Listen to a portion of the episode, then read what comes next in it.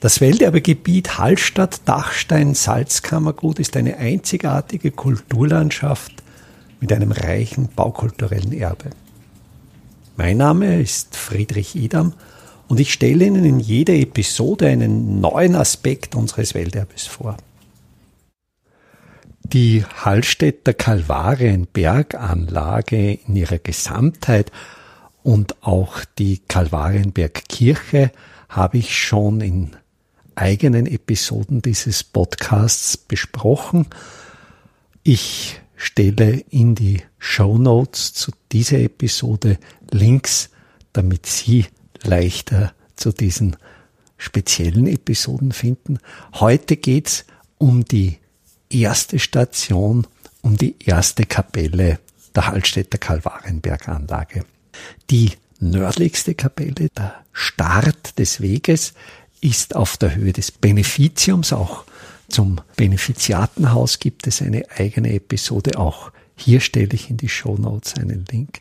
Aber hier bei der ersten Kapelle auf der anderen Straßenseite vis-à-vis -vis des Beneficiums steht die erste Kapelle der Kalvarienberg-Anlage und in der Kapelle ist die Ölberg-Szene dargestellt. Also diese Szene, die das erste Gesetz des schmerzhaften Rosenkranzes Jesus, der für uns Blut geschwitzt hat. Es ist eben diese biblische Szene, wo Jesus zum Gebet am Vorabend der Kreuzigung mit seinen Jüngern geht. Die Jünger schlafen und Jesus betet alleine. Und diese Szene ist so wie auch in den anderen Stationen dieser Kalvarienbergkapelle in vollplastischen, färbig gefassten Holzskulpturen dargestellt. Also im Innenraum dieser Kapelle bietet sich ein, eine Art Diorama, wo diese Szene nachgestellt ist, wo auch die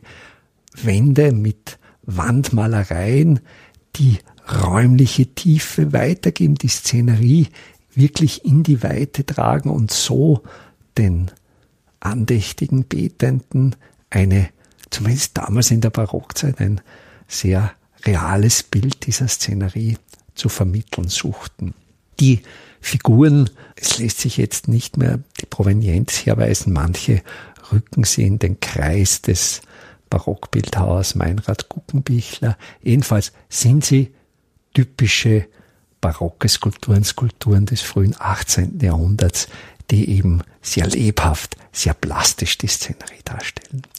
Der Baukörper selbst, die Kapelle, besitzt einen achteckigen Grundriss und auf diesen achteckigen Grundriss strebt jetzt das Mauerwerk in die Höhe und wie typisch bei dieser barocken Architektur, dieser architektonische Trick eines Anlaufs. Das heißt, die Kanten dieses Oktogons fallen in ihrer Höhenentwicklung leicht zurück, so dass der obere Querschnitt um vielleicht einen Dezimeter kleiner ist als der untere Querschnitt und dadurch entstehen sogenannte stürzende Linien, also Kanten, die nach oben streben und hier durch diesen perspektivischen Trick einfach den Eindruck erwecken, das Bauwerk wäre eigentlich höher, als es tatsächlich ist.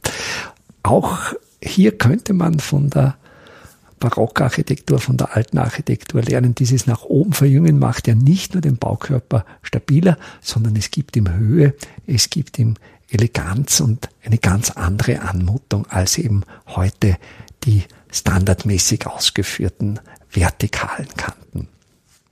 Auf dieses trommelartige Oktogon setzt dann ein Zwiebelturm auf.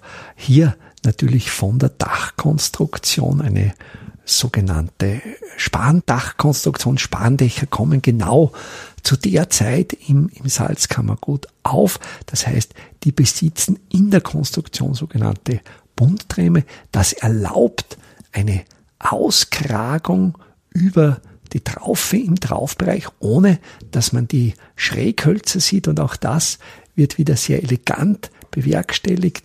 Das Oktogon, der gemauerte Körper, wird mit einer Viertelkehle abgeschlossen. Dann kragt die Traufe des Daches drüber und dann schnürt sich zuerst mit einem sehr eleganten Schwung eines Karnieses mit dem Wechsel einer konkaven zu einer konvexen Form, verengt sich das Dach und dann setzt die Zwiebel auf, die wiederum einen Schwung einerseits aus einer konvexen und einer konkaven Form bildet und diese Zwiebel natürlich dieses Streben nach oben vom steinernen Baukörper aufnimmt und dann eben mit einem Kreuz abgeschlossen ist. Die Deckung, wie bei allen Kapellen, habe ich in der Episode zu den Kapellen zur Gesamtanlage beschrieben. Das sind Holzschindel, die mit einem ganz besonderen Verfahren gebogen wurden und sich so schuppenartig, sehr elegant um diese Dachform des Zwiebeldaches legen und diese Form wirklich schuppenartig mitmodellieren. Der Verputz des gemauerten Baukörpers ist eine Kombination aus rauen und glatten Putz. Der glatte Putz ist etwas erhabener, steht etwas weiter vor. Das sind die sogenannten Architekturelemente oder die Faschen, die sind weiß gehalten. Und etwas tiefer liegt die Nullebene, die mit einem Rieselputz beworfen ist. Und dieser Rieselputz ist einerseits rosa eingefärbt und andererseits hat natürlich der Rieselputz durch seine Körnung, durch seine grobe Körnung, das sind Körner mit etwa vier bis sechs Millimetern Durchmesser, da wirft natürlich jedes Korn einen Schatten. Und durch diese flächige Schattierung der Nullebene wirkt natürlich die Farbe dunkler als die glatt verputzten Architekturelemente.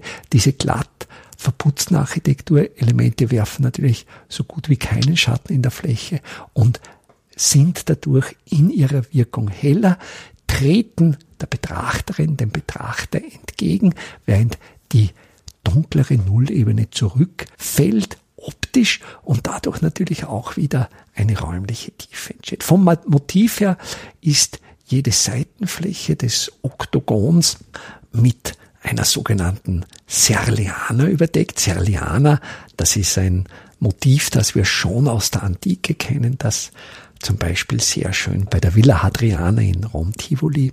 Dargestellt ist es dieser Wechsel zwischen Arkade und Kolonnade, ein Feld mit Bogen, ein Feld wieder gerade überdeckt. Und dieses Motiv hat dann der barocke Architekturtheoretiker Sebastiano Serlio beschrieben. Und daher nennen wir das Serliana. Also es sind quasi sieben Felder des Oktogons oben und auch im Sockelbereich mit umgekehrten Serlianen, so dass sich eigentlich dazwischen wieder Pilaster ergeben, wo unten eine, eine Basis beziehungsweise eine Blinte und eben oben sich ein sehr, sehr einfach gehaltenes Kapitel bildet. Die achte Fläche, das ist äh, die Fläche, die, die Richtung Westen, Richtung Straße schaut. Hier ist der Eingang. Dieser Eingang ist mit einem relativ flachen Korbbogen überdeckt und es ist auch über dem Korbbogen eben das Thema Jesus, der für uns Blut geschwitzet hat, eben dieses erste Gesetz des schmerzhaften Rosenkranzes in Sekomalerei oder denke ich aufgemalt. Der Bogen selbst ein, ein relativ flacher Korbbogen mit einem sehr einfachen Muschelwerkstuck in der Leibung. In der Kapelle selbst befindet sich dann eine Betbank zum Niederknien und hinter einem schmiedeeisernen Gitter dann diese Ölbergszenerie.